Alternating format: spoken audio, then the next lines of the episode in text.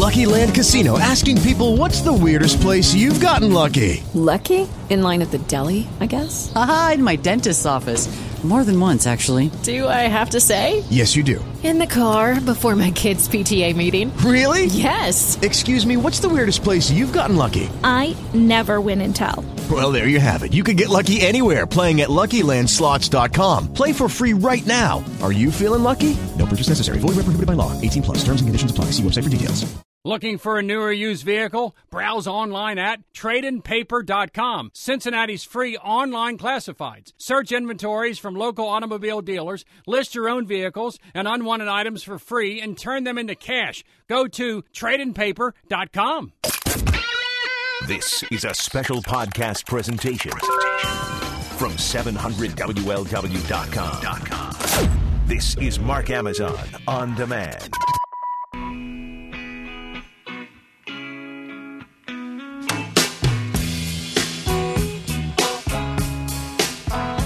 For Gary Jeff Walker on a snowy, nasty, just bad Friday night. You know the drill.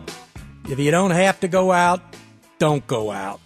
It's just bad out there. I came in from the west side about 7 o'clock, and it was a bit of a haul getting here to Kenwood, so just be careful if you are out tonight. But if you're not, you don't have a reason to go out, stay home and listen to the radio.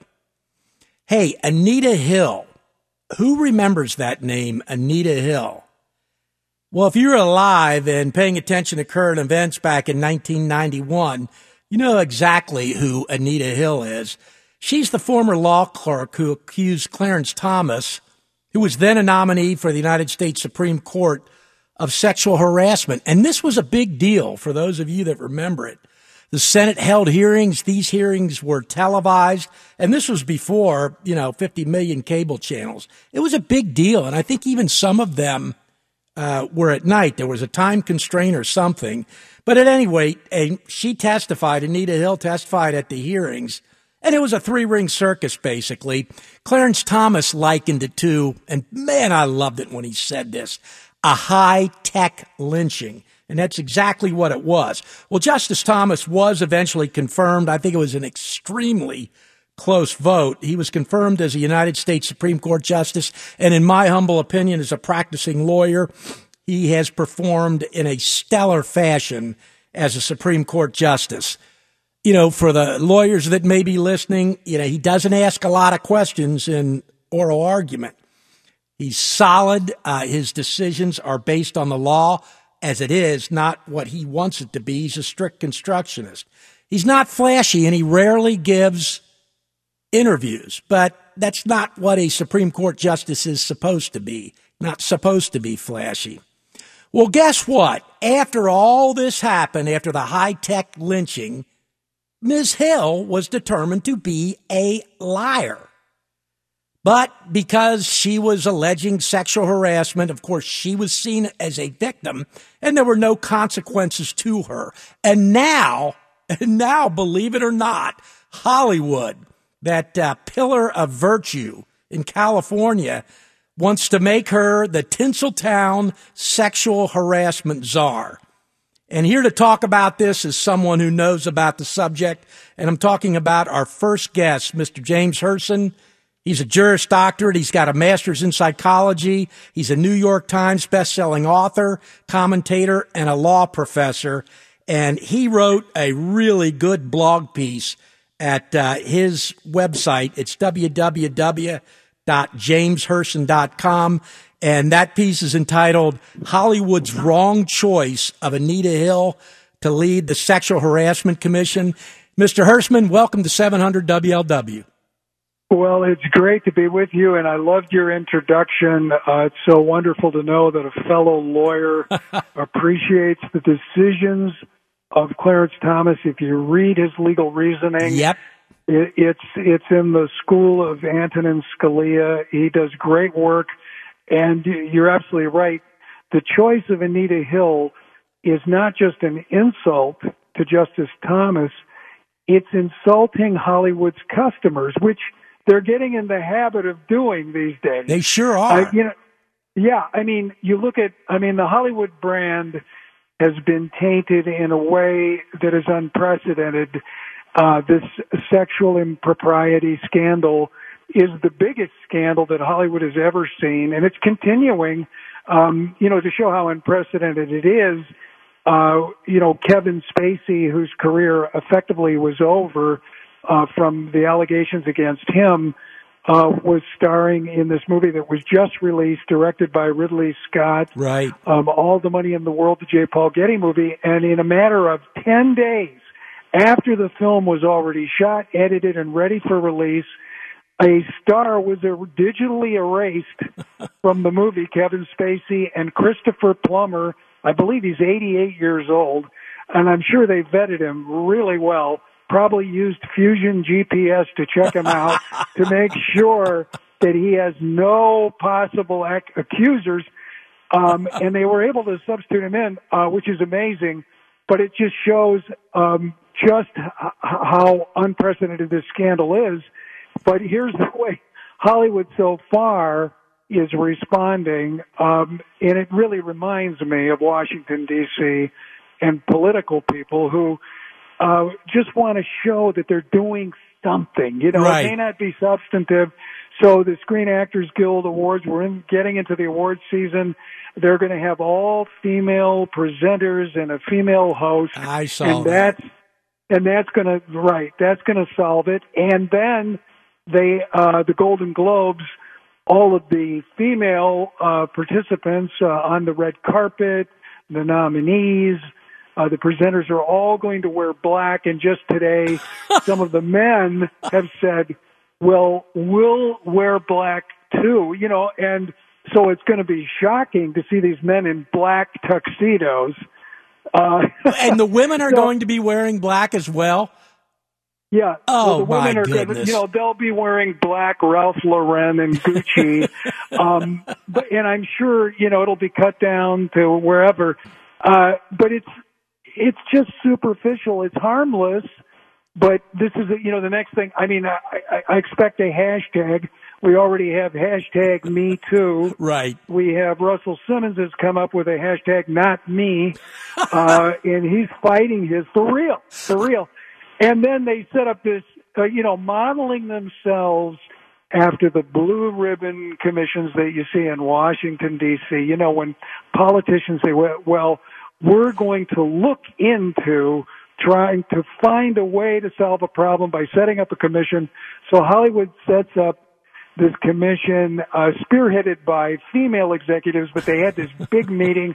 It was everybody in Hollywood, all the most powerful executives, Bob Iger, who clearly, the chairman of Disney, who's now going to run Disney and Fox. Right. And Paramount was represented, Warner Brothers, Sony, everybody. And that, where they set up, they announced the Commission on Sexual Harassment and Advancing Equality in the Workplace is the official name of the commission. And then they announced this utterly ridiculous choice of Anita Hill. And, it would have been better off with Al Franken. Oh, you stop to think about it. You're right. And, what are they thinking, James Hirsen? Do they understand that the rest of the country is laughing at them? It's crazy. I've been trying to figure out, because I know some of these people, because I work in the entertainment business, some of the top agencies, Ari Emanuel was there, Les Moonves, the legendary chairman of CBS. These are very smart people. They have to know who their customers are. They can't all be as out of touch as airhead celebrities. But choosing Anita Hill is an insult to a broad swath of people. You pointed out that was on TV, that hearing. Oh, I remember. And it was similar to the O.J. Simpson trial. That's right. There wasn't streaming media at the time, and people were glued to their television sets. It was on in every office in the country. The ratings were through the roof. It was on every broadcast network, and Americans got to watch the demeanor and the testimony of Anita Hill.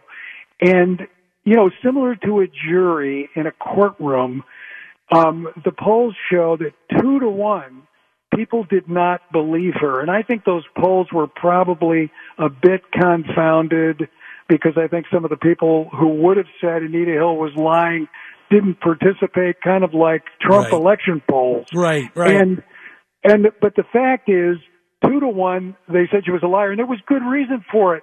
Her story didn't hang together. It didn't make sense. Her corroborating witnesses disappeared. She, her behavior was inconsistent with someone who claimed to have had a hostile work environment. She followed Clarence Thomas wherever he went. She drove him personally. She kept calling him. She even called him after she was no longer working for him.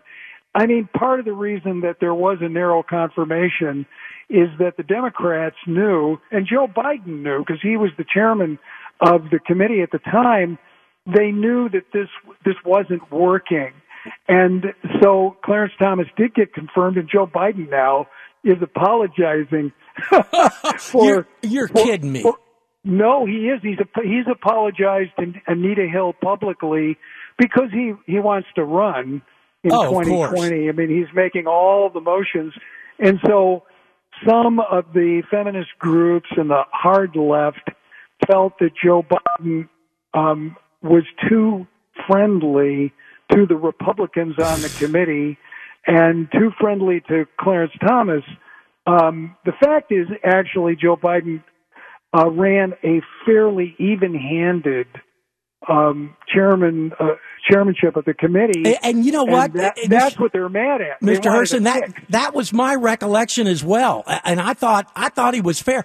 I just remember it was a kind of a comical aspect of it was Ted Kennedy pontificating about sexual harassment. It's like, wait a minute. Who's doing the talking here? And the points that you mentioned before are correct. And in addition to that, my recollection was that there were all kinds of women who worked both with Clarence Thomas and Anita Hill, but they gave favorable testimony about Clarence Thomas and refuted the claims made by Anita Hill. I mean, it was just crazy. Oh, there was an overwhelming, I think it was more than a dozen witnesses that they didn't have to put them on. But, yes, you're absolutely right. And the fact is, when Clarence Thomas began his testimony, and you alluded to his phrase, the high-tech lynching, it was so genuine.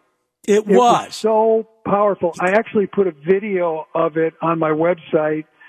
It's just worth the watch because, he's a very quiet man. But he sounded like thunder. And you could see the hurt in his eyes and in his voice. But you're right. He delivered it powerfully. Hey, give our listeners your website so they can come and take a look at that. Sure. It's my name run together. It's James, and the last name is Hirsen, Hirse. Okay, round two. Name something that's not boring. A laundry? Ooh, a book club. Computer solitaire, huh? Ah, oh, sorry. We were looking for Chumba Casino. That's right. ChumbaCasino.com has over 100 casino-style games. Join today and play for free for your chance to redeem some serious prizes. ChumbaCasino.com. No purchase necessary. Void where prohibited by law. 18+ terms and conditions apply. See website for details. What if you could have a career where the opportunities are as vast as our nation, where it's not about mission statements, but a shared mission? At U.S. Customs and Border Protection, we go beyond to protect more than borders. From ship to shore, air to ground, cities to local communities, CBP agents and officers are keeping people safe. Join U.S. Customs and Border Protection and go beyond for something far greater than yourself. Learn more at cbp.gov/careers. And JamesHirsen.com. Go check it out. Yeah, and let me ask you, too, before we get out of here, I've not read anything about this. Do you have any idea how much these Hollywood moguls are going to be paying Anita Hill to chair this commission? I've been trying to research that, I know it's going to be a fairly handsome sum because this is a they perceive this as an important job. Right. But it's not, whatever they're paying her is too much. Absolutely. And she's been rewarded all these years in the academic world by the left. Right. The same people that award Gloria Allred, who's going, so it's a sad thing, but it's very damaging to Hollywood. Their box office is down in terms of ticket sales for the 15th year in a row, and this is part of it. They do a good job of damaging their own brand. They really do. And Mr. Hirsen, we got to get out of here for a break, but thank you so much for coming on. This has been so, so helpful and illustrative. We really appreciate it. Oh, it's my pleasure, and you and your listeners have a blessed New Year. You too. Thank you, sir. All right, that was James Hirsen. What a great interview about the whole charade about Tinseltown putting together a commission on sexual harassment led by none other than Anita Hill. Mike Allen in for Gary Jeff Walker, News Radio 700 WLW. Back on the big one, News Radio 700 WLW, 749-7000, 1-800-THE-BIG-ONE. Mike Allen in for Gary Jeff Walker on a cold and snowy and nasty, nasty Friday night. Hey, we'll keep an eye on the roads for you. High atop my perch here in Kenwood, looking out Interstate 71. It's moving. It's moving slowly. Not too slowly, but moving pretty good. It's supposed to get a little bit nasty later. We'll make sure we give you the weather and if there are any traffic updates, but wanted to talk a little bit about what we were talking about with our last guest, and that's Anita Hill. And again, I don't know if you're a younger person, you probably don't remember a lot of this, but again, if you were following current events back in 1991, you remember it. And I'll tell you, it was drama. It really was. I remember specifically in the evening watching this thing on, back then, cable was somewhat in its infancy. You didn't have the multitude of channels. It was pretty much ABC, CBS, NBC. I don't think Fox was around yet, but they all televised it. It was gavel to gavel and high drama. And, I don't mean to offend anybody or crude them out, but so much of the testimony and the issue had to do with, and I'm not kidding you here, you can look it up, a pubic hair that Clarence Thomas, a distinguished at the time Court of Appeals lawyer, supposedly put on a Coke can that he gave supposedly to Anita Hill. It was preposterous. And, as we were talking to our guest, James Hirsen, she was exposed as a liar. And there was a book, and I don't remember who the author was, that wrote the book. It was called The Real Anita Hill. I don't know if it's still in print. Again, I forget who the author was, but I bought it. I read it. And unequivocally, and I looked at it kind of from a lawyer's eye, not that we know anything more than anybody else, but she was unequivocally lying. But she got a pass because she was the victim. And when James Hirsen said, and when he talked about Clarence Thomas saying, and I talked about it too, when he testified, when it was his turn, and he's an African-American man, he said, this is nothing more than a high-tech lynching. And that's exactly what it was. And he was not crying race. He was saying it like it was. It was a high-tech lynching. And it was an abomination. And why Anita Hill is now lionized, I'd like to say it's beyond me, but it's not. I get the world today. So many things lies that she was caught in. And like Mr. Hirsen just said, she followed Clarence Thomas, the man that she accused of sexual harassment, from job to job. She was his law clerk, I believe, at one point. She said that she was worried that she'd lose her job if she didn't follow him from job to job. What? Does that make any sense to you? It doesn't make any sense to me at all. And again, like Mr. Hirsen said, and you really should read his piece. It's really good.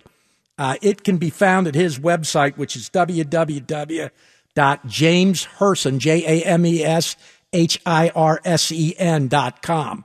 But like he said, too, you know, she made numerous phone calls to him, her supposed sexual harasser, after she stopped working for him, allegedly because of the sexual harassment. She lied time after time after time about being told something from a Democratic staffer, which she later admitted under oath to be false. But because she made the allegation against a conservative, and Clarence Thomas makes no bones about it, he's a conservative, and he's a strict constructionist. So, I don't know, let Hollywood do their thing, let them have their blue ribbon commission, and Anita Hill can lead it, but it's all going to amount to nothing, and maybe we'll get a few good chuckles out of it. Anyway, that's my little rant on that. When we come back, we are going to talk sports with Richard Skinner. Lots of things going on. How about this? How about the city of Cincinnati having two top 20 basketball teams getting ready to go into conference play? We'll talk to Richard Skinner about that and more. Mike Allen in for Gary Jeff Walker, News Radio 700 WLW. Back on a big one. Mike Allen in for Gary Jeff Walker on a snowy and nasty Friday night, and I have some good news to report here. I'm straining my eyes here. I can see that the Ohio State Buckeyes are up 17-0. Over USC in the Cotton Bowl. It looks like it is in the second quarter, maybe about 12 minutes left to go. Man, I think I need better glasses. But at any rate, a guy knows a heck of a lot more about sports than me is our next guest, Richard Skinner from Local 12 Sports. Mr. Skinner, how are you tonight? I'm good. Yeah, and I know you do wear glasses, Mike. You got readers or you got real prescription ones? Huh? I got prescription ones, but, man, I'm straining to see that scoreboard thing. Well, I get the Dollar General readers. I've reached that state of life, and I'll tell you, the more the days go by, the more I need them to see more and more things. So I feel you, man. But, yes, it is 17-0. And, you know, it's funny in bowl games like that when Ohio State had a chance to maybe be picked for the college football playoff, but it didn't earn it.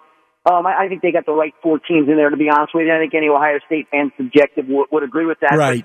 But sometimes what you get one of two things. You get a team that's really mad and wants to show that, hey, you know what, we might have belonged. Yeah, we screwed up, but we might have belonged. Or you get the flip side, which is, woe is us, nothing really to play for, let's have a fun week, let's not treat it as a business trip. And it looks like Ohio State, to its credit, at least early on, is treating it really like a business trip. Boy, it sure does. I mean, 17-0 in the seventh quarter. And this one was, I think, Ohio State was picked to win by about 7.5 points, I guess. Yeah, right around there. Yeah, 7.5 points. So off to a good start. They just ran a 6-6 back actually when I was on hold. So that made it from 10-0 to 17-0. And they've been very impressive to this point. But you have an NFL quarterback on the other side in Sam Darnold. And oh, yeah. Who knows? There's a lot of time left. We'll see how Ohio State plays this one out. You know, for old guys like me, this doesn't look like the Cotton Bowl. This looks like the Rose Bowl. It does. I mean, I'm not probably much younger than you are, and I can remember those great Archie Griffin teams in the 70s, man. And the John McKay USD teams in the 70s, and it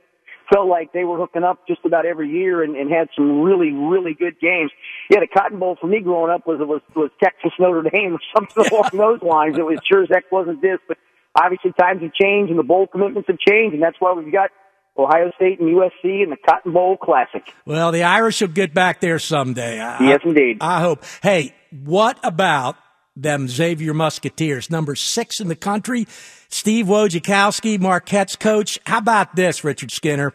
Quote, a team like Xavier has a chance to win a national championship. They certainly do offensively. They probably need to get a little better defensively. I think you'll see them. They use that 1-3-1 zone.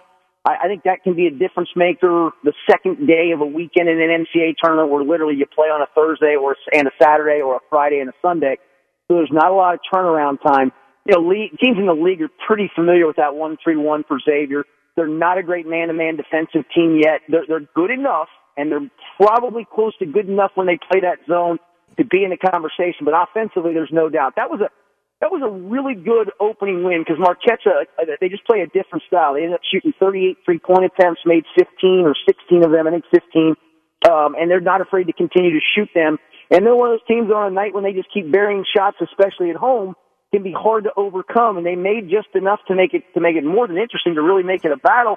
And for Xavier, look, they're a better team than Marquette. You put them on a neutral court, they win 8 or 9 out of the 10 times, but, you know, that's not a neutral court game. That's on Marquette's floor. So you took a big win. One of those, it's not a steal win, but it's one of those wins that, you know, you feel really good about because, they're probably, you know, the 6th, 7th best team in the league. And while you lost to them there, it's not the end of the world. But a win there, man, you got one of those really goofy, difficult challenges out of the way. I mean, you're not going to Villanova probably and winning. You're probably not this year going to Seton Hall and winning. If you did, that would be stealing one. This was just getting one that it was nice to have and put in the resume bank. And now you got the Paul next. I think Xavier certainly has got to be a team in the conversation. They got one NBA level guy, but they got a lot of really good college players. You know, DePaul tomorrow at 2 o'clock, that'll be a heck of a game. And I'll tell you, they're impressing some people, as are the UC Bearcats, number 20 in the country, 11-2 record, coming off that 81-62 victory over Cleveland State. I guess they struggled a little bit early in that game. But, you know, I didn't even realize this, Richard Skinner, 33-game home win streak, the longest in the nation. That's pretty impressive. Yeah, although I guess is that really at home, or is it BB&T Arena? Well, yeah, good point. Yeah, no, you're right. But you do classify it as home for this year because that's the home gym. Yeah, they play Memphis on Sunday to open the American Athletic Conference portion of their schedule, and they will have been off 10 days since they last played, and that's a little bit of a long lull. I guess the good part is you know your players were able to go home for Christmas. You got them back with plenty of time to put a couple of really hard days, I'm sure.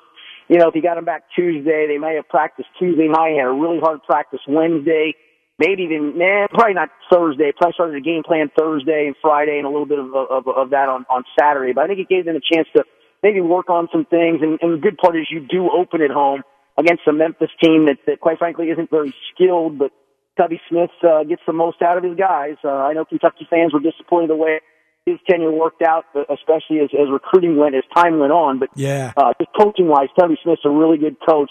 The good part is after that 10-day layoff, you don't have to go on the road. You do get a chance to open at home and open in a good fashion with probably a solid win over Memphis. You know, with the exception of FC Cincinnati, it's a pretty lean year for sports in this city. And how great is it to have two top 20 teams? And okay, round two. Name something that's not boring. Laundry? Ooh, a book club. Computer solitaire, huh? Ah, oh, sorry, we were looking for Chumba Casino. That's right, ChumbaCasino.com has over 100 casino-style games. Join today and play for free for your chance to redeem some serious prizes. ChumbaCasino.com. No purchase necessary. Void where prohibited by law. 18+ terms and conditions apply. See website for details. You know, two teams that, in theory at least, could go somewhat deep in the playoffs. Yeah, no, I think it's absolutely it's outstanding. There's no question. And I know we got Kentucky fans in the marketplace, and they were coming off a bad loss not a good loss on a neutral site to UCLA, and came back and played their rival Louisville at home today, and just wiped the floor with them. And for them, I think that's a big confidence booster as well. So you know, the next 2.5 months leading into the conference tournament time, next 3-ish months into NCAA tournament time, we'll hold our interest, as will probably the next few weeks of maybe a coaching search for the Bengals. We'll see. Yeah, speaking of the Bengals, they can play the spoiler role on Sunday at 4:30. They're 6-9. The Ravens are 9-6. But Bengals are kind of playing for revenge. They got blown out 20-0 in the series opener. How do you see them coming out, Richard? I mean, they're going to come out fighting. They're going to come out kind of lackadaisical. What do you think? I think they will come out fighting. I thought the Detroit game, I mean, it was at home, but they were coming off just those two awful performances against Chicago and at Minnesota. Now, Minnesota's really, really good. Obviously, they're going to the playoffs and have a really legitimate chance to get to the Super Bowl. You know, to bounce back against a Detroit team that really they had everything to play for too. They were still in the playoff hunt at that point. And to do so with a revamped offensive line, I think there's some interesting storylines for Sunday's game because you're going to have that same revamped offensive line. Can that group do it a second straight week and start to look and say, okay, there's some depth, across there. There's some depth at guard. Maybe Clint Bowling can play a little bit of tackle. And obviously the potential of it being Marvin's last game. And, you know, right. He continues to kind of fight that, at least the narrative of that. And I doubt he uses that as any level of motivation. But, you know, players know that this is a real possibility. And I got a feeling they come out fighting for him. I don't know if they win or not because Baltimore has really played sound football over the last 6, 7, 8 weeks. They've been really good defensively. Joe Flacco's starting to get his act together. They're running the ball. So this will be a really difficult game, but I think it'll hold your interest if you choose to watch as a Bengals fan. And again, with the whole Marvin scenario and the Marvin narrative, I think you get maybe a little extra effort from this football team on Sunday. I sure hope so. You know, that guy deserves to go out with a win. And more importantly, I think he deserves to go out with an all-out effort right from his players. And, you know better than me, but they sure seem as a whole to like and support the man, and I hope they play their hearts out for him. Yeah, and I honestly, I wasn't sure they did that with Chicago, and I wasn't sure they did that with Minnesota, and that's when you look, and that bounce-back performance against Detroit shows that there's still some fight left, and I know that sounds hokey, but it does mean something, and it meant something last night for him. If that was his final home game, he goes off a winner in that final home game, and I do think that will eventually mean something to him. We'll see what happens. Hey, Richard Skinner, Local 12 Sports, thanks so much for checking in with us. Anytime, Mike. Get that new prescription, all right? Okay, buddy. Thank you. All right. That was Richard Skinner from Local 12 Sports talking about XU, UC, Bengals, and just about everything else in between. Still 17-0 in the Cotton Bowl. Ohio State leads. Mike Allen, and for Gary Jeff Walker, News Radio 700 WLW. Aaron plays some really good bumper music. Chills me out.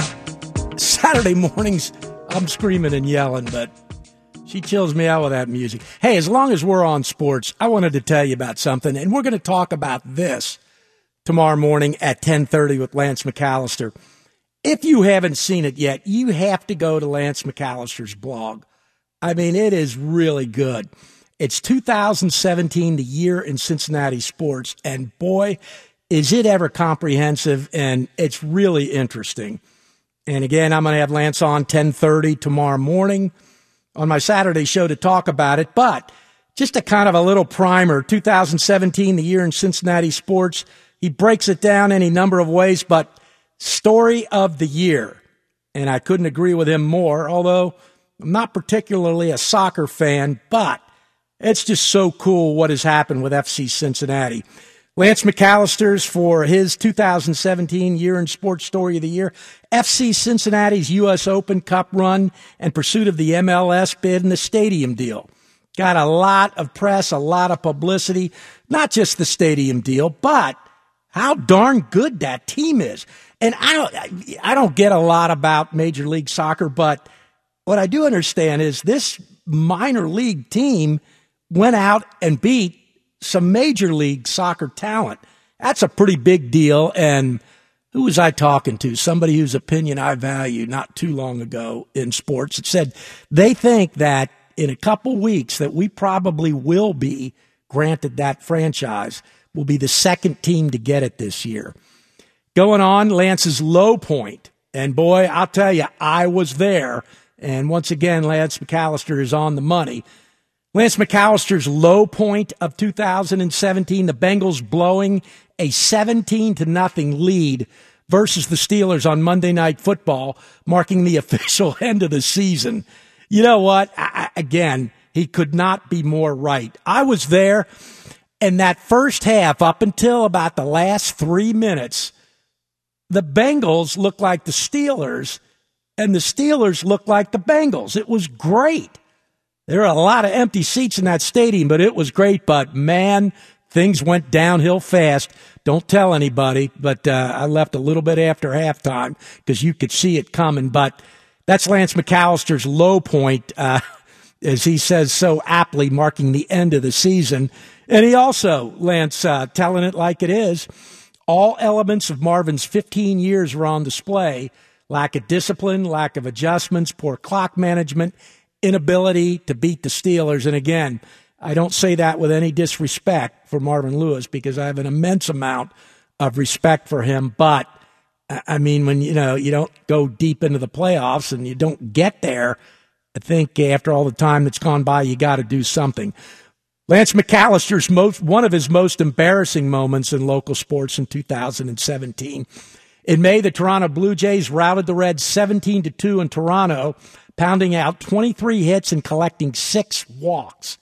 Yeah, I remember that. That was a good old thumping. And, you know, the Reds pitching obviously did not hold up very well in that game.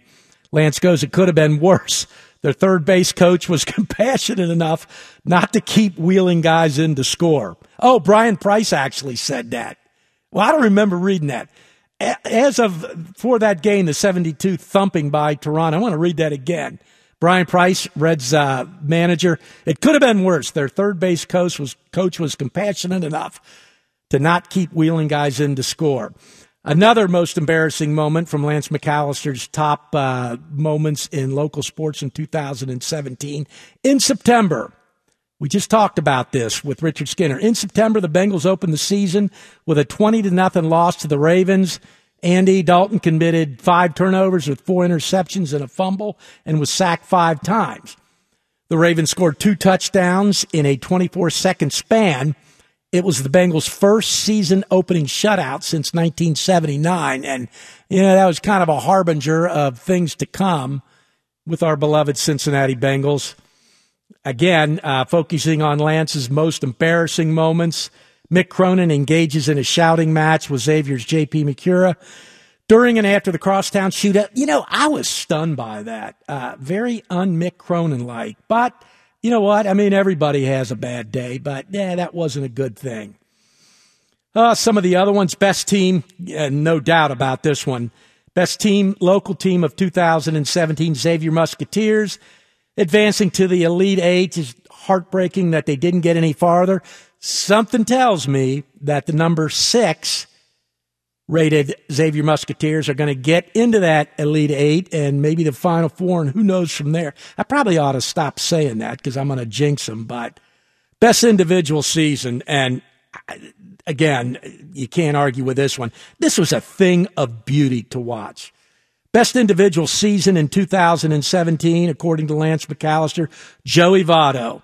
And Lance says, Joey Votto, heck, it was arguably the greatest single season in the history of the franchise. And boy, who can argue with that? And I agree with this one, too. This was so cool to watch. Best single game performance. Red second baseman Scooter Gennett, 5-for-5, 4 home runs, 10 RBIs. How many of you watched that game? I mean, that was something to see. And everybody knows Scooter Gennett's not normally a home run hitter, but to connect for 4 of them and go 5-for-5, that was kind of a big deal. I mean, you know, it's just cool to look at these things.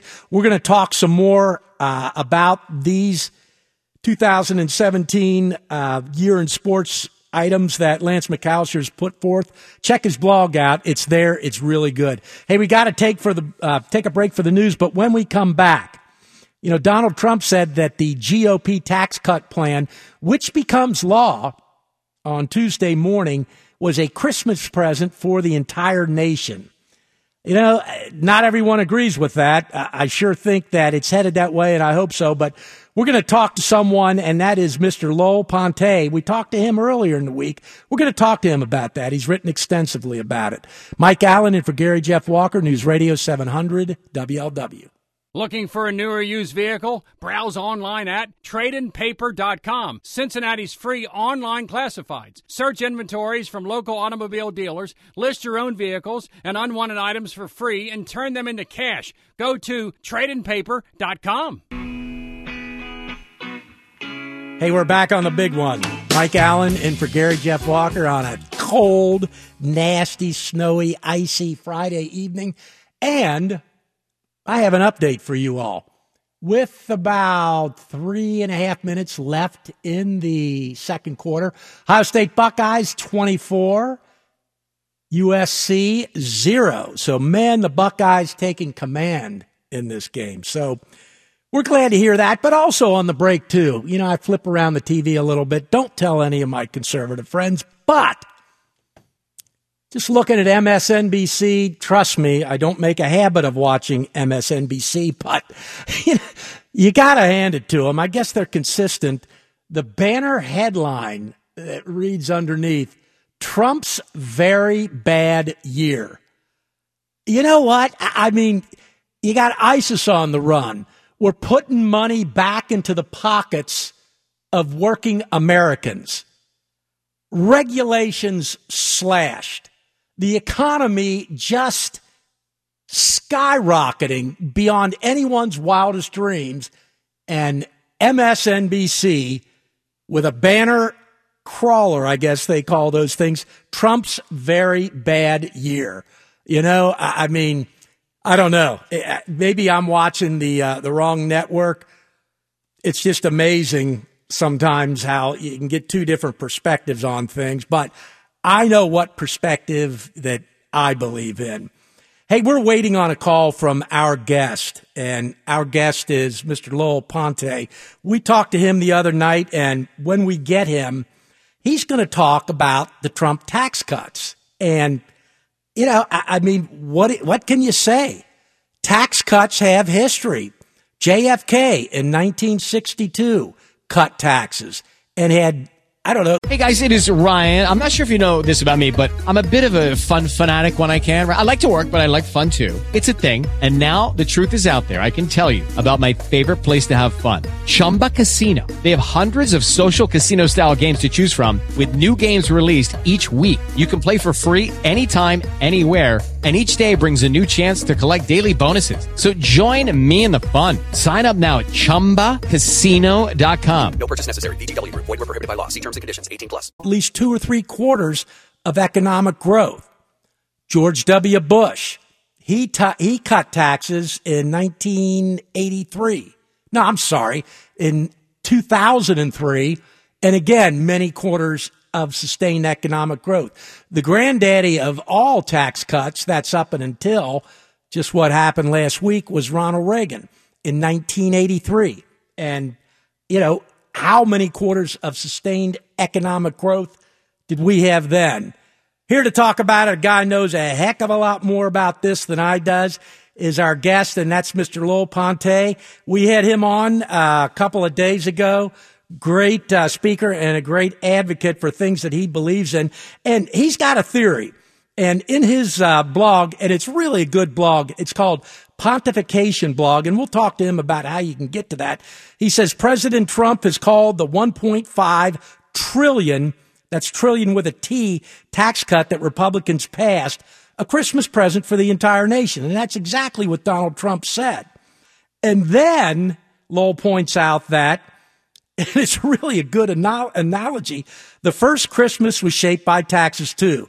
The Bible tells us how Mary and Joseph traveled to Bethlehem because there was a decree from Caesar Augustus that all the world should be taxed, and all went to be taxed, everyone into his own city, just showing that some things never change. And we want to welcome to the show Mr. Lowell Ponte. Lowell, thanks for coming back and talking to us. Michael, a pleasure to be with you. Yeah. Thanks for inviting me. Yes, that was found in the book of Matthew, the one of Jesus' disciples who had been a tax collector. Tax collecting was only slightly different in Roman times. They would put out they would say, you consortiums here in Rome, you can bid on being a tax collector in, say, Caesarea or Tiberias or wherever. They would agree, they would bid, and then the Romans would accept the highest bid. That would be paid to the government immediately, and the people who made the bid would then be given the authorization to squeeze whatever money they could out of the people. Boy, they were hated, too, weren't they? Well, they were trying to make profit, having paid all that money to the Roman Empire, so it was a rather brutal system. But it's rather brutal today, too. I mean, when you think about it, taxes, for example, are not just taxes, they're also welfare. There are more than 30 million Americans who actually pay no taxes, but when they file, they get back almost $90 billion, or just under $3,000 per family. So the tax system is also a welfare system for the bottom 40% of taxpayers in the country. You look beyond that, regulations are also taxes. It isn't just taxes that have the power to kill, it's also regulations. And the government has used them in all kinds of cynical ways to collect money or enforce political ideas. Inflation has become a form of taxation. You know, when the Fed says it's deliberately creating a 2%, but really 3% inflation a year, That means that every 10 years you lose 20% or to 30% of your savings in purchasing power. By the time you've worked for 40 years, you've lost almost all of your purchasing power. Your savings have become largely meaningless. Yep. You know, and you sometimes wonder what's the point, but I wanted to read something that you have in this blog. It's so good. It's so good. I want to read it, and then I want you to comment on it. It says, and I'm reading from your blog, Taxing Time, December 18th, 2017. If Democrats want to take from the rich, then they should reach into the government's pile of loot. The federal government, for example, owns 28% of the 2.27 billion acres of land in the U.S., but such politicians want government ultimately to own everything, not to sell it when money is needed. That's pretty amazing. Oh, sure. What you have is negotiable. What they have is non-negotiable. It's going to stay with government forever. Yeah. That's their attitude.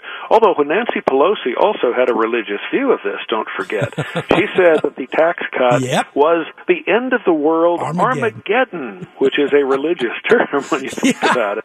You're right. And that is because the Democrats had worked out this terrific scam whereby they put the heaviest taxes among all the major nations of the world on American business. Mm-hmm. The average American corporation pays off the top at least 42% of everything it earns in local, state, and especially federal taxes. Right off the top. Wow.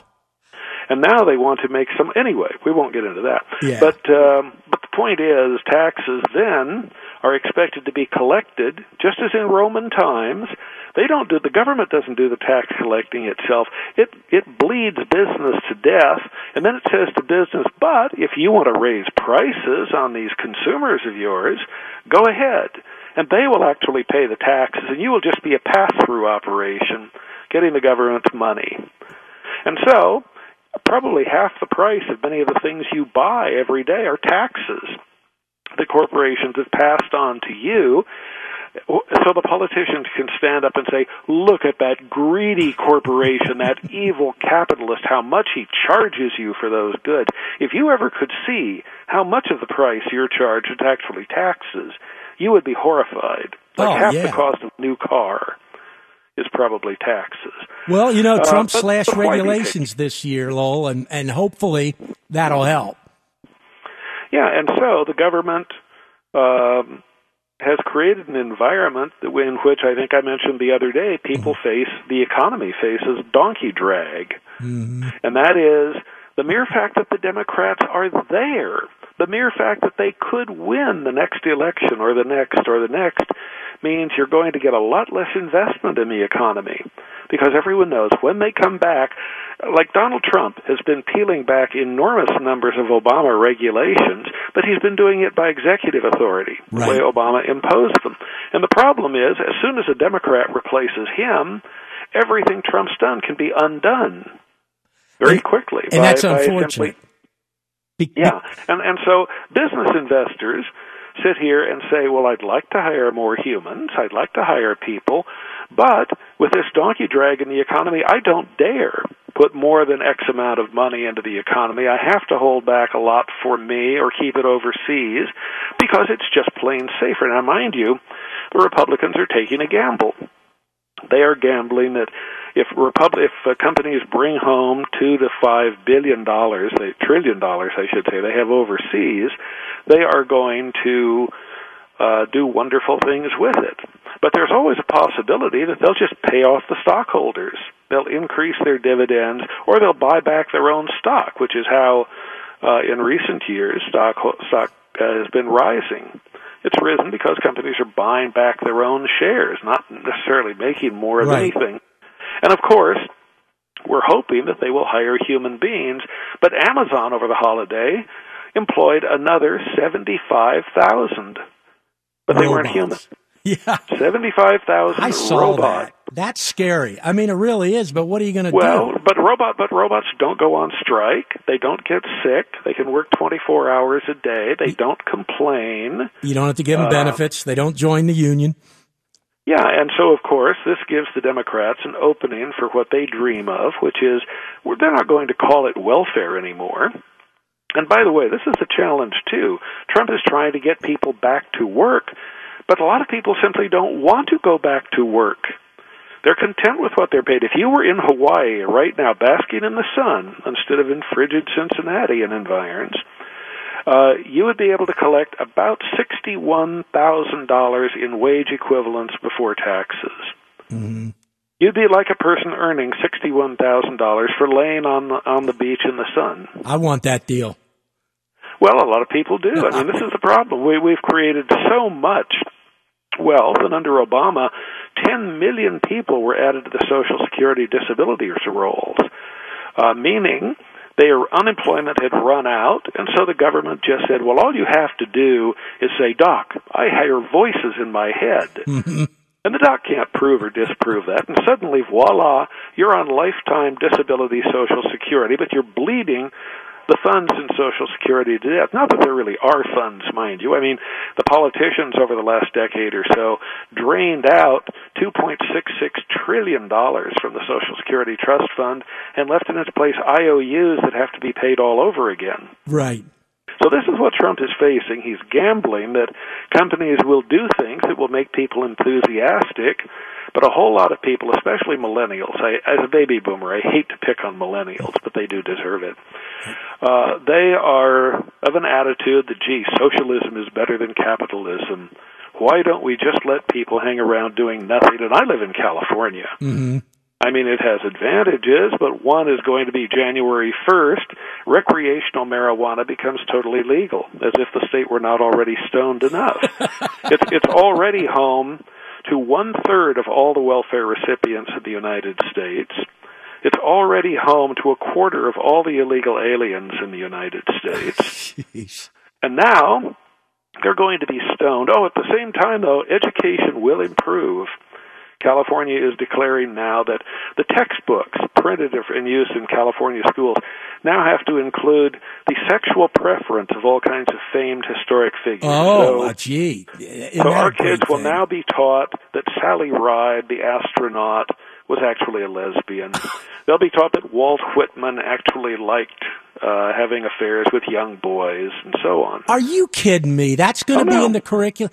Unbelievable. Yeah. Well, you know, I keep up on that and stuff. And it's all okay because look at all these great people who can no longer speak for themselves. Wow. Hey, listen, we got to get out of here, but if you would indulge me, I want to read the last two sentences of your wonderful blog here. And well, I will indulge you if you will let me give your listeners a gift. I will. Let me do mine first. So just take a bit because it is just great. So the last paragraph, two sentences of Lowell's blog is, what about taxation? Jesus was asked. Jesus said, render unto Caesar the things that are Caesar's, Jesus replied, and unto God the things that are God's. That's what Jesus said. And the godless left now sees it, everything is Caesar's. Merry Christmas and Happy Hanukkah. We're a little bit late on that, but I don't know. I just loved how you closed that, and tell our listeners how they can get a free gift from you. Yeah, I have our seventh book, Craig Smith and I. Craig you see every week on with Neil Cavuto on Fox Business. He's a monetary expert. Mm-hmm. Our latest book is Money, Morality, and the Machine. Forward by Pat Boone, by the way. It's worth getting it for free just for Pat Boone, and you can get it free and postpaid. Okay. Will not cost you a penny. This is our little Blues Brothers mission from God, just to inform people how things like the European Union have become nightmares in our world. Okay. You get it by just calling a toll-free number, 800-630-1492, like the year Columbus sailed the ocean blue. That's 800-630-1492. Lowell Ponte, thank you again for checking in with us. Yeah, I'd advise you to get the free book now while you're thinking about it. I'm going to do it. 630-1492.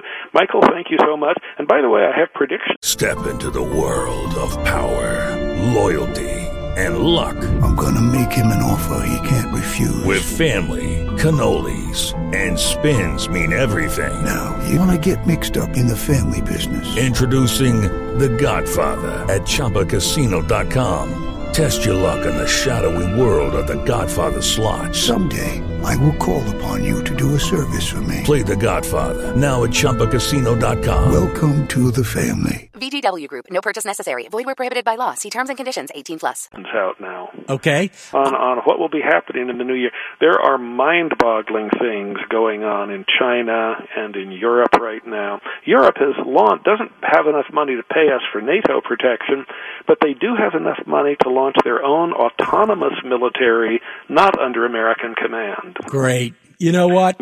I'm on next week, and I'll get you for sure. Love to be on with you. Thank you so much. Okay, Lowell, thank you. You make me proud. My mother's from Ohio. And it's cold here. Thank you. All right, Lowell, thank you. That was Lowell Ponte, and boy, I tell you what, that's a good guest. I am going to have him on next week to talk about those predictions. Mike Allen, and for Gary Jeff Walker, News Radio 700 WLW.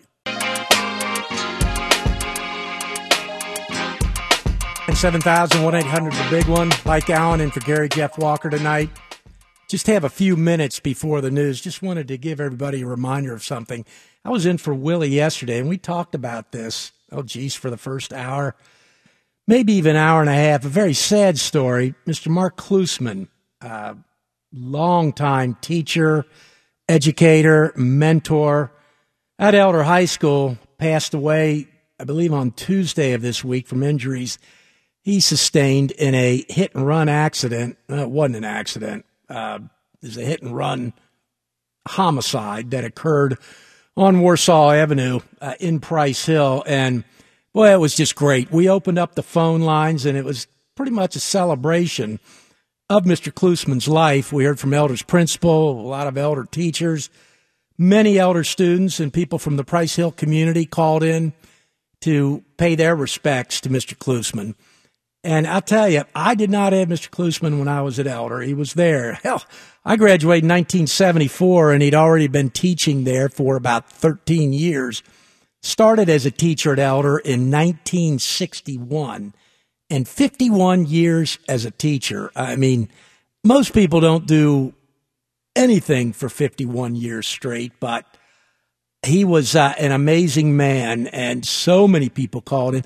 A lot of emotion, too. I mean, there was a lot of emotion, and he's just someone that's going to be missed. And I wanted to, one more time, give out the information on the services for Mark Klussman. Again, longtime Elder High School teacher, educator, friend, and mentor.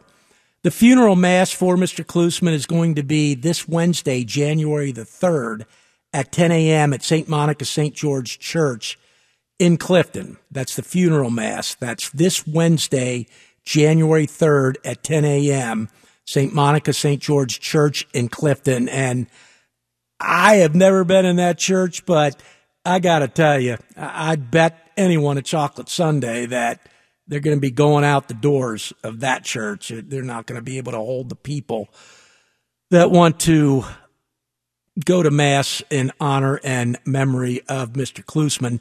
Immediately after that, a celebration of Mr. Klussman's life, a reception at the Shaper Center at Elder High School on Glenway Avenue.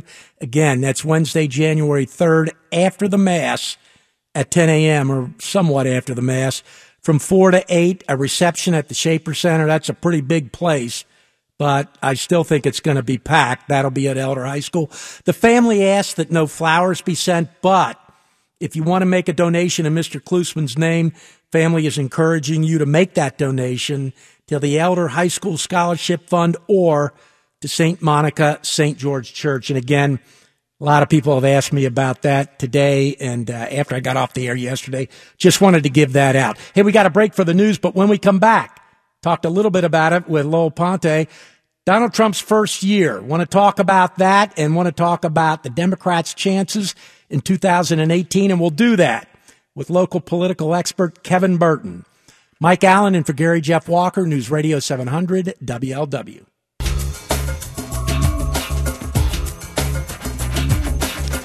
Seven 749-7000-1800, the big one. Mike Allen in for Gary Jeff Walker tonight. Hey, you know what? If you're a Donald Trump supporter, you know, some of the highlights of his first year in office, and a lot of people are looking at it, and I think you just heard me before, MSNBC, banner crawler under the showing the picture. I don't know which commentator it was. I don't watch them. It says Donald Trump's, I think it was something like horrible first year. That's what you'd expect to see from them. And, you know, conversely, on the other hand, if you turned on Fox, I think you'd see something different. But if you're a Trump supporter, you know, some of the highlights of that first year are the Tax Cuts and Jobs Act just signed last week will become law on Tuesday of this week. I mean, it's going to put more money in the pockets of average Americans. At least that's what the Republicans are banking on. Again, it becomes law of the land on Monday. Another highlight, no question about this one, at least with most, Neil Gorsuch nominated and approved as a justice on the United States Supreme Court. Donald Trump, many believe, did something very good when he ended the Paris climate change deal. And I don't think there can be any doubt about this one. ISIS is truly on the run. You know, for 8 years we had a president that couldn't even utter the words radical Islamic terrorist. I mean, think about that. The man could not even say the word radical Islamic terrorist. That's an abomination, in my opinion, and others. And you know what? Donald Trump did what both President Bush's, G.W. Bush and his father, President Clinton, and President Obama said they were going to do, but didn't do, and that's recognize Jerusalem as Israel's capital city. He said he was going to do it. Trump did during the campaign, and he followed through. And these are just some of the accomplishments that supporters of Donald Trump would highlight as his highlights in his first year in office. And you would think this would position the Republicans pretty well for the midterm elections coming up in 2018. But not so, says Nancy Pelosi and the Democratic Party. They're ready. They're chomping at the bit. And I want to ask our next guest about this, but some think that a good measure of how a party is going to do, the presidential party, the party in power during the presidency, that being the Republicans, I don't know why I can't say that, how they do in midterm elections is a guide, in special elections is a guide as to how they'll do in the midterms. It would take a 24-seat flip to give the Democrats control of the House. The Senate, when Doug Jones is sworn in, I think that's probably going to happen next week or maybe even sooner. There's a 51-49 majority for Republicans, very slim majority. Of course, the vice president breaks all ties. So the question is this. Can the Republicans keep their majority in both the House and the Senate? Here to discuss this with us is Kevin Burton. Kevin's a political strategist and a lobbyist. He's the founder of Election Strategy Group. The Election Strategy Group focuses on Ohio and Kentucky politics. And Kevin, welcome back to 700 WLW. Hey, Mike. Thanks for having me back. How was your Christmas? Pretty good. How about you? Pretty good. Ready to get on with 2018, though. Kevin, I wanted to ask you, I'm sure you heard my kind of mangled introduction there, but what's your assessment as a political strategist and an analyst of Donald Trump's first year, and how does that play in to the Democrats' chances at regaining control of at least the House and perhaps the Senate in 2018? Okay, so if you look at Donald Trump, he's actually been far more conservative and kind of sticking towards what most people would think if you're a Republican voting the way that they do. Like, for example, Ted Cruz has voted with him 93% of the time. Mm-hmm. The biggest problem for Donald Trump, you expect Democrats to, 96% disapprove of him, 4% approve of him. You expect that. The independents are really the thing that's going to really decide what happens. So any election that you run, you can pretty much cut out 40% for Republicans, 40% for Democrats. So it's the 20% in every election that you have to focus on. So that's who they're all going for. If you look at Obama won those. If you look at Trump, he won those. Mm-hmm. And just the demographics of this nation, how it's changed. And, if you look at his millennial polling numbers and even Generation X, they're just very, very down. And the way that I look at his first year in office is there's just been so many unforced errors. Tell me what you mean by that, Kevin. So, okay, if Donald Trump would actually just sit quiet and not tweet and let the stock market speak for itself, his approval rating, instead of being at roughly 9%, it'd probably be in the 50s. But let me ask you this, Kevin, and I think, and this is what he says, and I kind of think there's some truth to it. The reason why he tweets, he ain't going to get a fair shake from the mainstream media. Do you agree or disagree with that? I disagree in the sense that everyone knows that, listen, Fox News and, MSNBC, they are what they are. We know. We seek out media that leans our political ideology. So, if you read Breitbart, you're going to get the sense of one story. If you read, right. Washington Post, you're going to get another. I mean, there always is two sides to every story. I just really think that how he attacks people on Twitter, I mean, he's just really hurting himself. Like, let's just think about the Me Too movement, how he's attacking Kristen Gillibrand, Senator Gillibrand. Yes, she's probably running for president, but it's hurting him with women voters in the suburbs, which when we talk about 2018, it's not looking good for Republicans. Yeah. And instead of highlighting things like, he passed laws to lower drug prices, he should be focusing stuff on that. Or even how he did a trade agreement with China to allow U.S. beef imported for the first time in 16 years. And even, depending on what you think of the tax plan, focus on that instead of just Twitter rant. You know what? In all honesty, and I hear what you're saying, and some of the things he says, I don't really get.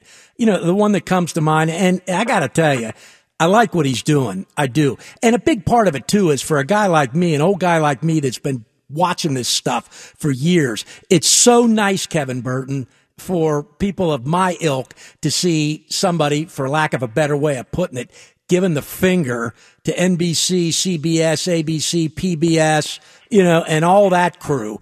I mean, that's probably a crude way of saying it, but there's a little bit of that in it. But as an example of what you're saying, when he had the Wind Talkers on, the American Indian heroes from World War II, he starts talking about Pocahontas. I get you on that. I don't know why he does that stuff. And that's something that, if I was consulting him, I would just say, just please stop. You're hurting yourselves. And if you look at the special elections, it's showing it. Mm-hmm. Let's talk about those special elections. Yeah. I mean, how the Republicans have not done well in those. The Democrats have basically taken all of them. I guess the Virginia governorship, New Jersey, is it, and a couple other ones? Yeah. So the New Jersey and Virginia governor's race was in 2018. But more importantly, even than that, they picked up 15 House seats in Virginia, and then there's that one that's actually going to be drawing out of the hat, which is kind of ridiculous either way. It's crazy. But if you look at the numbers even closely, and then we can talk kind of even about Alabama, is the quote-unquote Mitt Romney Republicans that are in the suburbs. Think of like your Blue Ash and places like that. Instead of being solid red, they are now purple. So, like, when you're working a campaign, you figure if you're a Republican strategist now, you focus on the county because the counties or rural, like the countryside, has gotten redder and redder, while the cities have gotten bluer and bluer. So, really, the suburbs will dictate really what 2018 is all about. Okay. And that's really what Virginia showed us, that if you look – millennials and suburban educated voters voted for the Democrats, while actually for the presidency, Hillary Clinton only won them by like 6%. The new governor won them by almost 30%. That may be more indicative of what Hillary Clinton was, but I just really think if you're looking at it, and even Alabama, these suburbs of big cities are not as red as they need to be. So that's something really going forward, that if you're running races, and let's just look at like Lexington's race, that's something where if you're a Democrat, those are the type of races that you need to target. Hey, we got a few minutes left here, Kevin Burton. Want to ask you, I'm going to put you on the spot here. 2018, do the Republicans keep control of the House? No. On average, they lose about 25 House seats, and that's what they're going to do. 16 out of the last 18 midterms, the presidential party has lost 25 seats or more. Okay, how about the Senate? They keep the Senate. If you look at the Senate, it's not really a good map for Democrats. Trump won 10 of the seats that they were trying to defend and 5 that he won plus 15 points. All right. Hey, Kevin Burton, political strategist extraordinaire. Appreciate you checking in with us. Hope we can call on you again. Thanks, Mike, and have a good New Year's. Okay. Thanks, my friend. That was Kevin Burton. He is a political strategist, a local one, and an analyst, knows his stuff, and he's predicting that the Republican Party will lose control of the House of Representatives in 2018 in the midterm elections, but keep control of the Senate. Mike Allen in for Gary Jeff Walker, News Radio 700 WLW. Looking for a new or used vehicle? Browse online at tradeandpaper.com, Cincinnati's free online classifieds. Search inventories from local automobile dealers, list your own vehicles and unwanted items for free, and turn them into cash. Go to tradeandpaper.com. Hey, we're back on the big one. Mike Allen in for Gary Jeff Walker on a snowy and cold Friday night. You know, it's the time of year now where you hear the top 10 stories in, sports and entertainment and politics. And it's been a big year in the aviation industry as well. And who better to tell us about the top stories in aviation in 2017? But the big one's own aviation expert, Jay Ratliff. Jay, how are you doing? Mike Allen, I'm doing well, my friend. Very well. Good, good. Hey, thank you so much for checking in with us tonight. Tell us what went on in aviation in 2017. A lot of things. I know there was the incident with the United passenger getting dragged, all kinds of things about that incident. Just kind of hit the top stories for us, if you would. Well, I think locally, which is where I think we should start, Mike, probably one of the biggest things is the continual decline of the average airfare at CVG. You remember for years, Cincinnati had the single highest average round-trip airfare of any airport in the country. Oh, it was awful. There really wasn't even a close second. And, of course, we started seeing Frontier come in several years ago, followed by Allegiant, and then this year Southwest Airlines. And then all of a sudden we start dropping out of the top 5, top 10.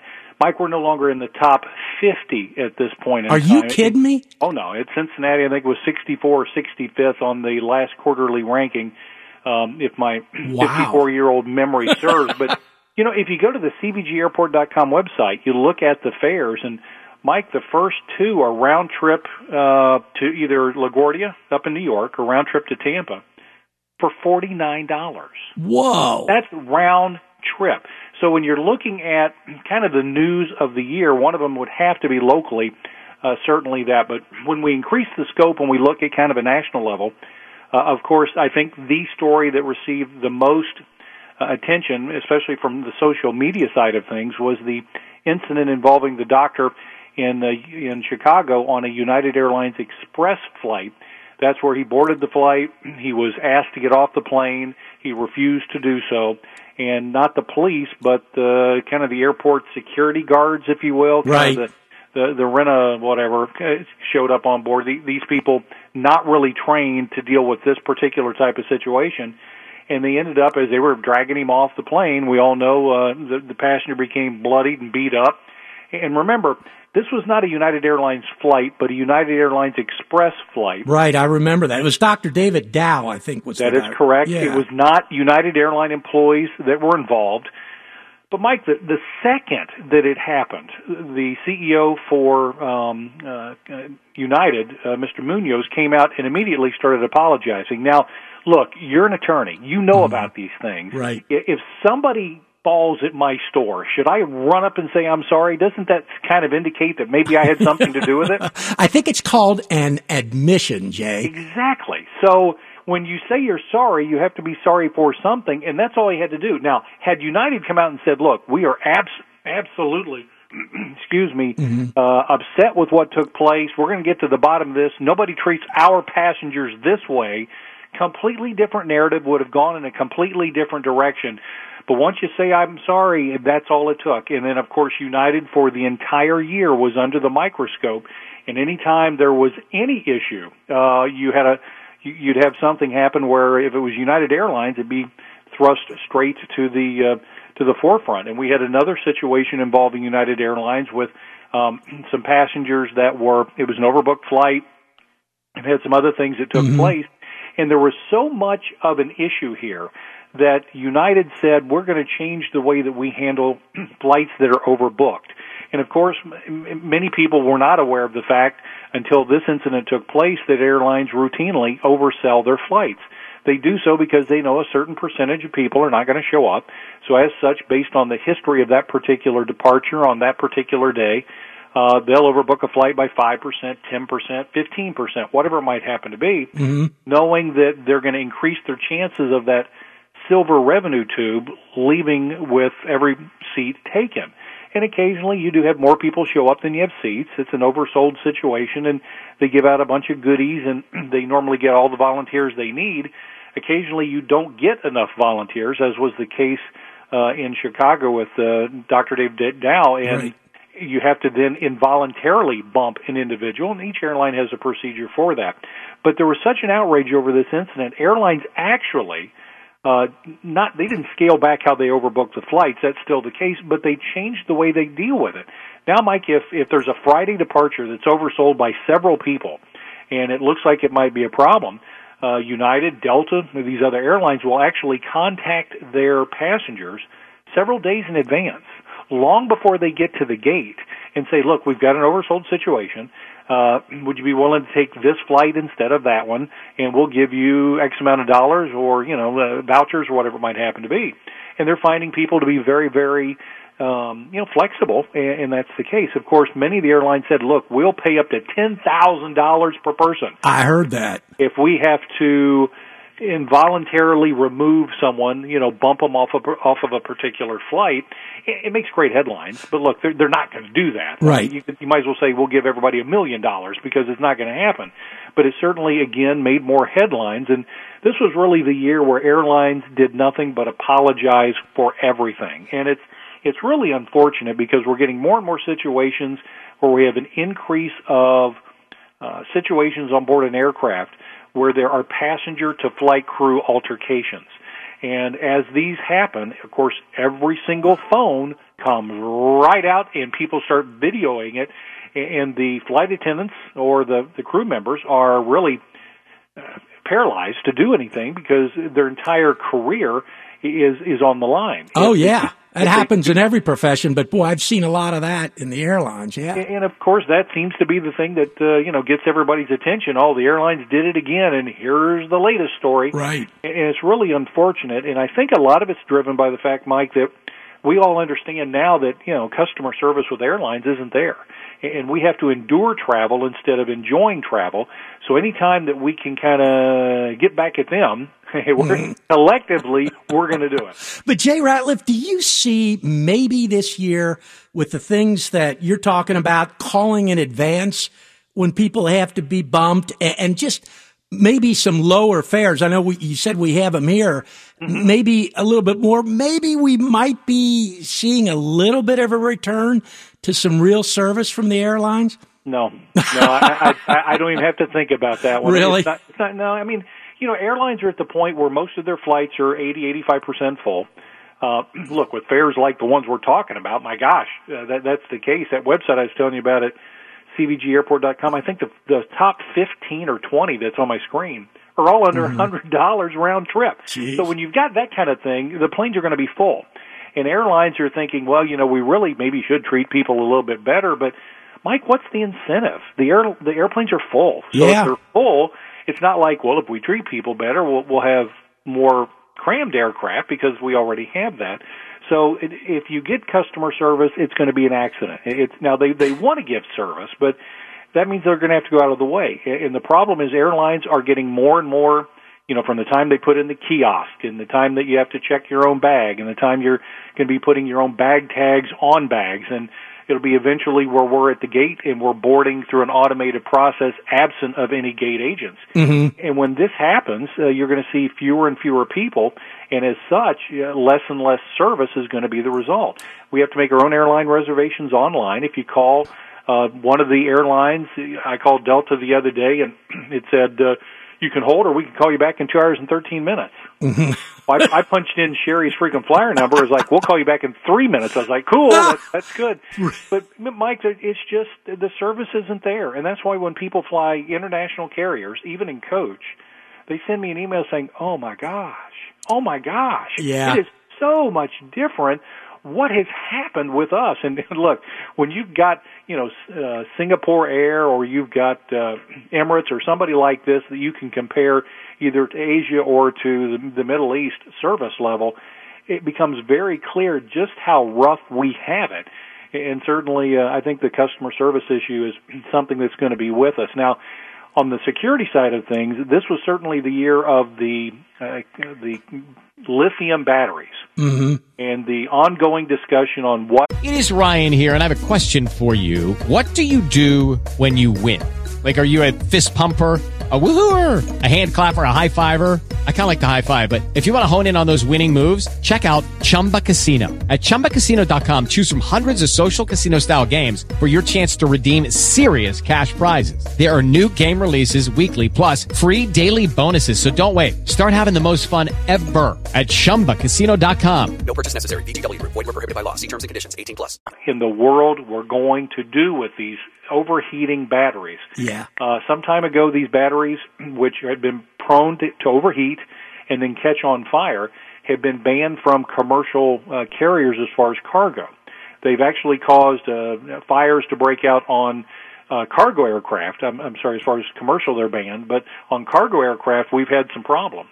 And we're looking now at what we're going to need to do because you remember there was this discussion about taking these larger electronics, keeping them out of the cabin, right? Putting them in the storage area, the cargo hold, with the bag. Yeah. Well, the problem is you take these lithium-powered electronics, you put them in an area that is inaccessible to anyone on board that flight, that airplane's cruising at 35,000 feet and something starts to overheat. Well, the problem then is what are you going to do? You're going to have to land that airplane. That's going to take 15 minutes.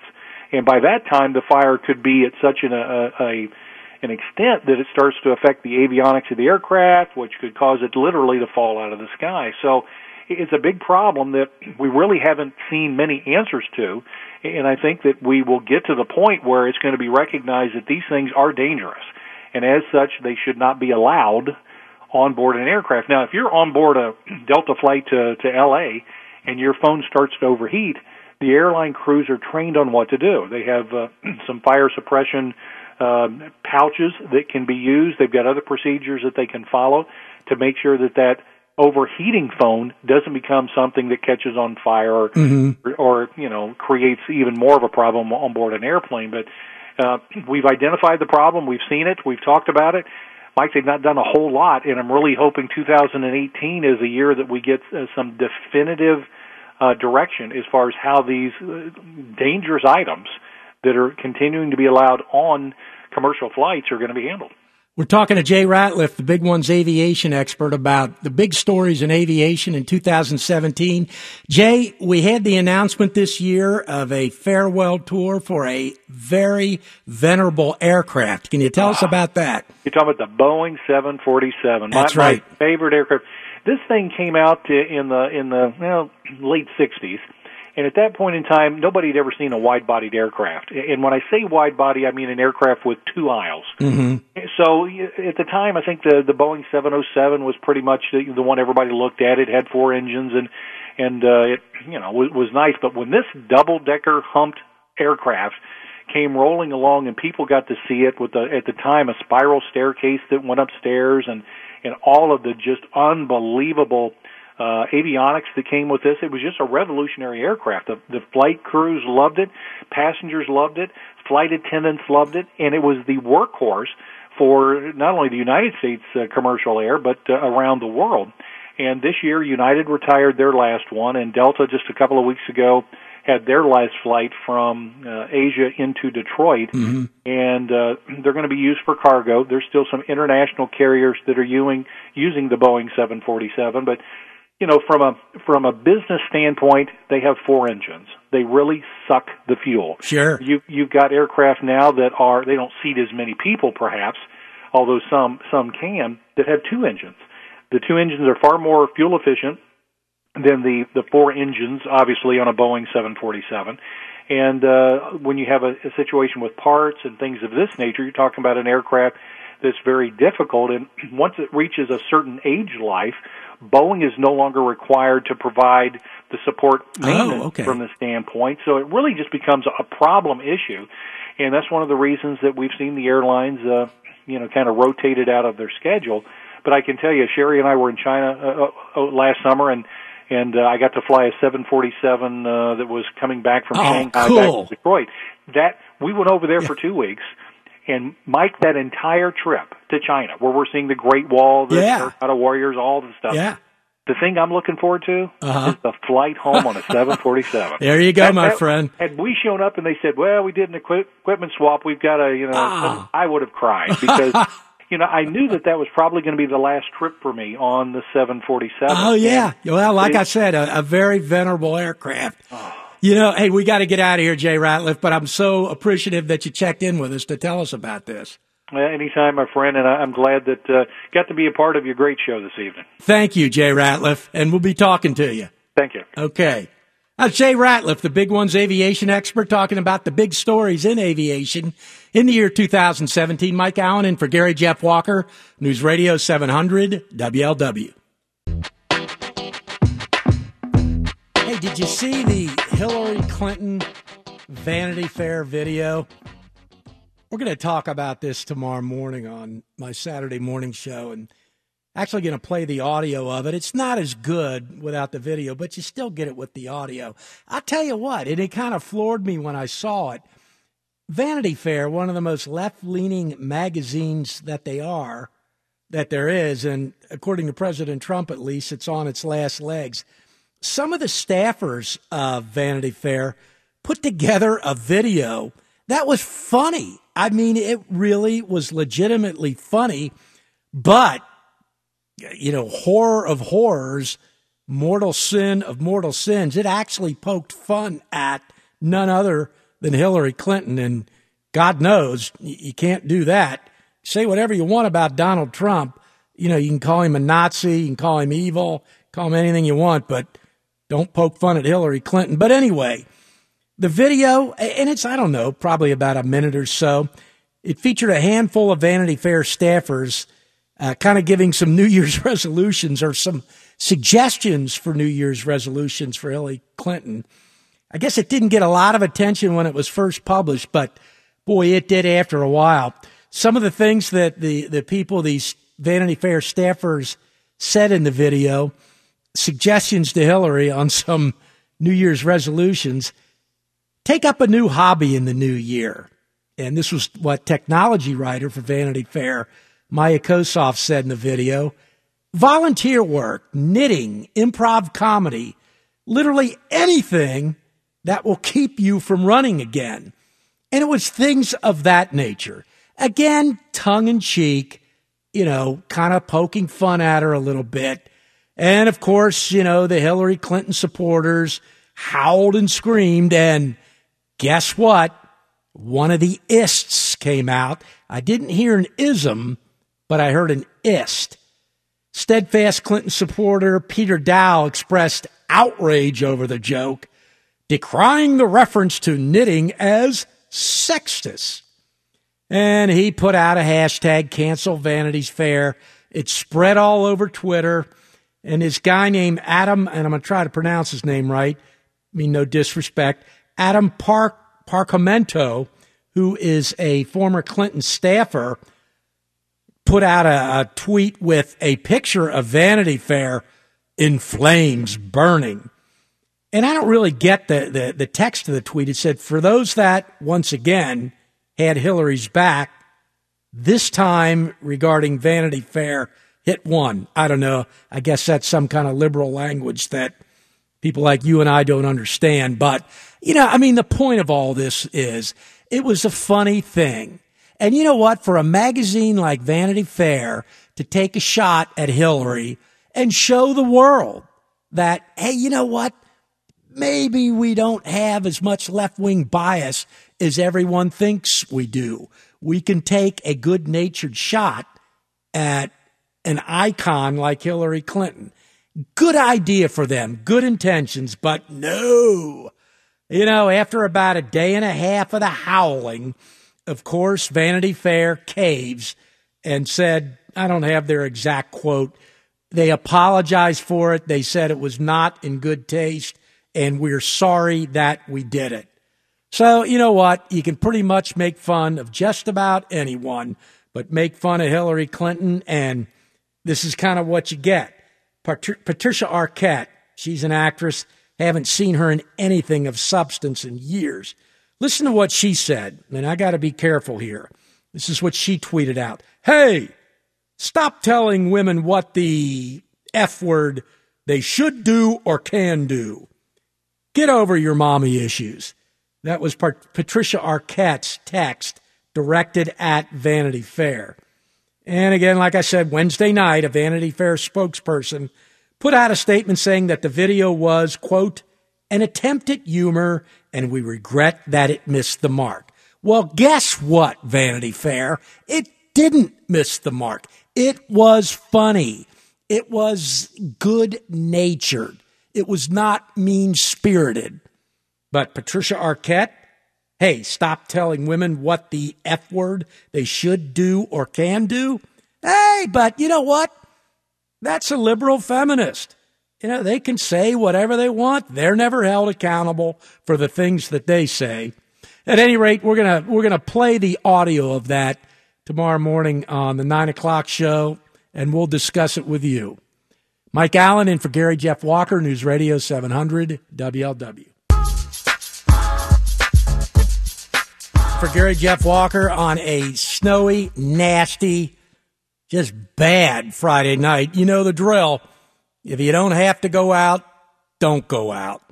It's just bad out there. I came in from the west side about 7 o'clock, and it was a bit of a haul getting here to Kenwood, so just be careful if you are out tonight. But if you're not, you don't have a reason to go out, stay home and listen to the radio. Hey, Anita Hill. Who remembers that name, Anita Hill?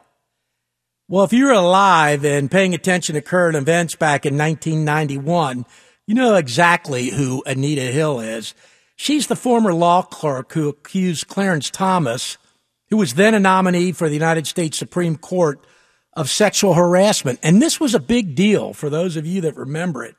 The Senate held hearings. These hearings were televised. And this was before, you know, 50 million cable channels. It was a big deal. And I think even some of them were at night. There was a time constraint or something.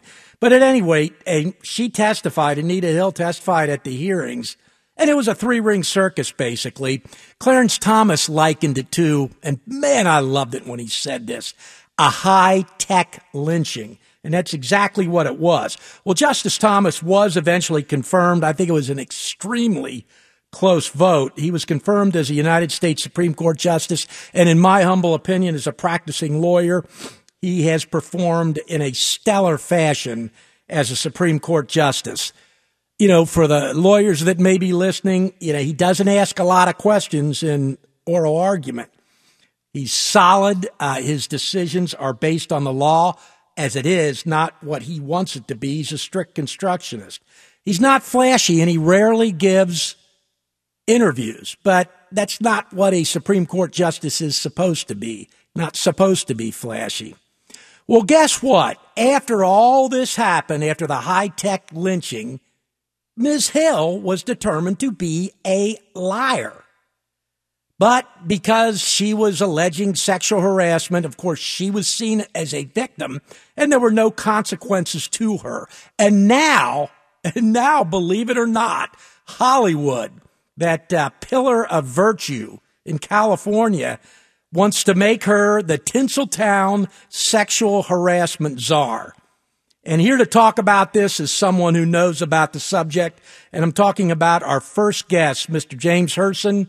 He's a Juris Doctorate. He's got a master's in psychology. He's a New York Times best-selling author, commentator, and a law professor. And he wrote a really good blog piece at his website. It's www.JamesHirsen.com. And that piece is entitled Hollywood's Wrong Choice of Anita Hill to Lead the Sexual Harassment Commission. Mr. Hirsen, welcome to 700 WLW. Well, it's great to be with you, and I loved your introduction. It's so wonderful to know that a fellow lawyer appreciates the decisions of Clarence Thomas. If you read his legal reasoning, yep. It's in the school of Antonin Scalia. He does great work. And you're absolutely right. The choice of Anita Hill is not just an insult to Justice Thomas. It's insulting Hollywood's customers, which they're getting in the habit of doing these days. They sure are. The Hollywood brand has been tainted in a way that is unprecedented. This sexual impropriety scandal is the biggest scandal that Hollywood has ever seen, and it's continuing. To show how unprecedented it is, Kevin Spacey, whose career effectively was over from the allegations against him, was starring in this movie that was just released, directed by Ridley Scott. Right. All the Money in the World, the J. Paul Getty movie, and in a matter of 10 days after the film was already shot, edited, and ready for release, a star was digitally erased from the movie. Kevin Spacey and Christopher Plummer, I believe he's 88 years old, and I'm sure they vetted him really well, probably used Fusion GPS to check him out to make sure that he has no possible accusers, and they were able to substitute him in, which is amazing, but it just shows just how unprecedented this scandal is. But here's the way Hollywood so far is responding, and it really reminds me of Washington, D.C., and political people who just want to show that they're doing something. Right. It may not be substantive. So the Screen Actors Guild Awards, getting into the awards season. They're going to have all-female presenters and a female host. I saw that. And that's going to solve it. And then the Golden Globes, all of the female participants on the red carpet, the nominees, the presenters are all going to wear black. And just today, some of the men have said, well, we'll wear black too, and so it's going to be shocking to see these men in black tuxedos. And the women are going to be wearing black as well?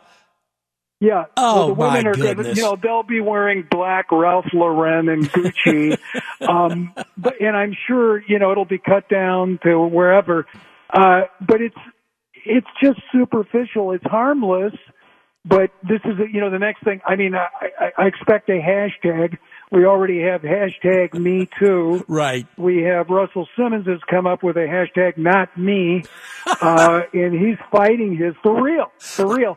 And then they set up this, modeling themselves after the blue ribbon commissions that you see in Washington, D.C. When politicians say, well, we're going to look into trying to find a way to solve a problem by setting up a commission. So Hollywood sets up this commission spearheaded by female executives, but they had this big meeting. It was everybody in Hollywood, all the most powerful executives, Bob Iger, who clearly, the chairman of Disney, who's now going to run Disney and Fox. Right. Paramount was represented, Warner Brothers, Sony, everybody. And that where they set up, they announced the Commission on Sexual Harassment and Advancing Equality in the Workplace is the official name of the commission. And then they announced this utterly ridiculous choice of Anita Hill. And, they would have been better off with Al Franken. Oh, you stop to think about it. You're right. And, what are they thinking, James Hirsen? Do they understand that the rest of the country is laughing at them? It's crazy. I've been trying to figure out, because I know some of these people, because I work in the entertainment business, some of the top agencies, Ari Emanuel was there, Les Moonves, the legendary chairman of CBS. These are very smart people. They have to know who their customers are. They can't all be as out of touch as airhead celebrities. But choosing Anita Hill is an insult to a broad swath of people. You pointed out that was on TV, that hearing. Oh, I remember. And it was similar to the O.J. Simpson trial. That's right. There wasn't streaming media at the time, and people were glued to their television sets. It was on in every office in the country. The ratings were through the roof. It was on every broadcast network, and Americans got to watch the demeanor and the testimony of Anita Hill. And, similar to a jury in a courtroom, the polls show that 2-1, people did not believe her. And I think those polls were probably a bit confounded because I think some of the people who would have said Anita Hill was lying didn't participate, kind of like Trump right. election polls. Right. But the fact is, 2-1, they said she was a liar, and there was good reason for it. Her story didn't hang together. It didn't make sense. Her corroborating witnesses disappeared. Her behavior was inconsistent with someone who claimed to have had a hostile work environment. She followed Clarence Thomas wherever he went. She drove him personally. She kept calling him. She even called him after she was no longer working for him. Part of the reason that there was a narrow confirmation is that the Democrats knew, and Joe Biden knew, because he was the chairman of the committee at the time, they knew that this wasn't working. And so Clarence Thomas did get confirmed, and Joe Biden now is apologizing. You're kidding me.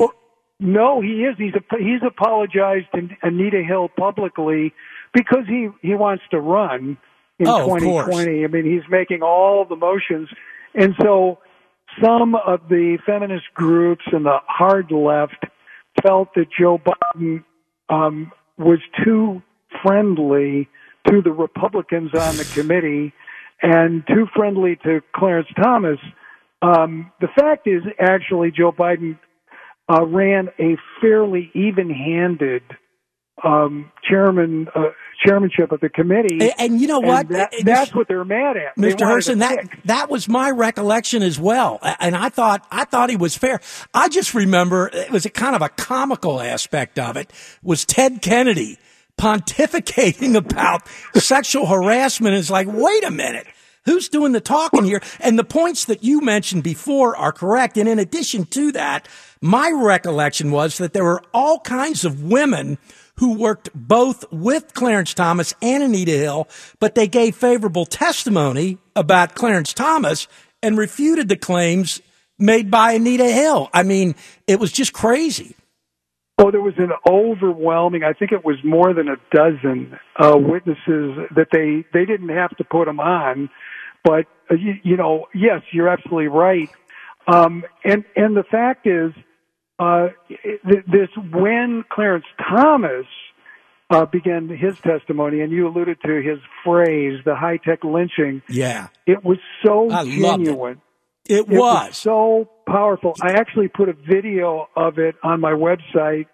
It's just worth the watch because he's a very quiet man, but he sounded like thunder. And you could see the hurt in his eyes and in his voice. But you're right. He delivered it powerfully. Hey, give our listeners your website so they can come and take a look at that. Sure, it's my name run together. It's James, and the last name is Hirsen, Hirsen, JamesHirsen.com. Go check it out. Yeah, and let me ask you, too, before we get out of here, I've not read anything about this. Do you have any idea how much these Hollywood moguls are going to be paying Anita Hill to chair this commission?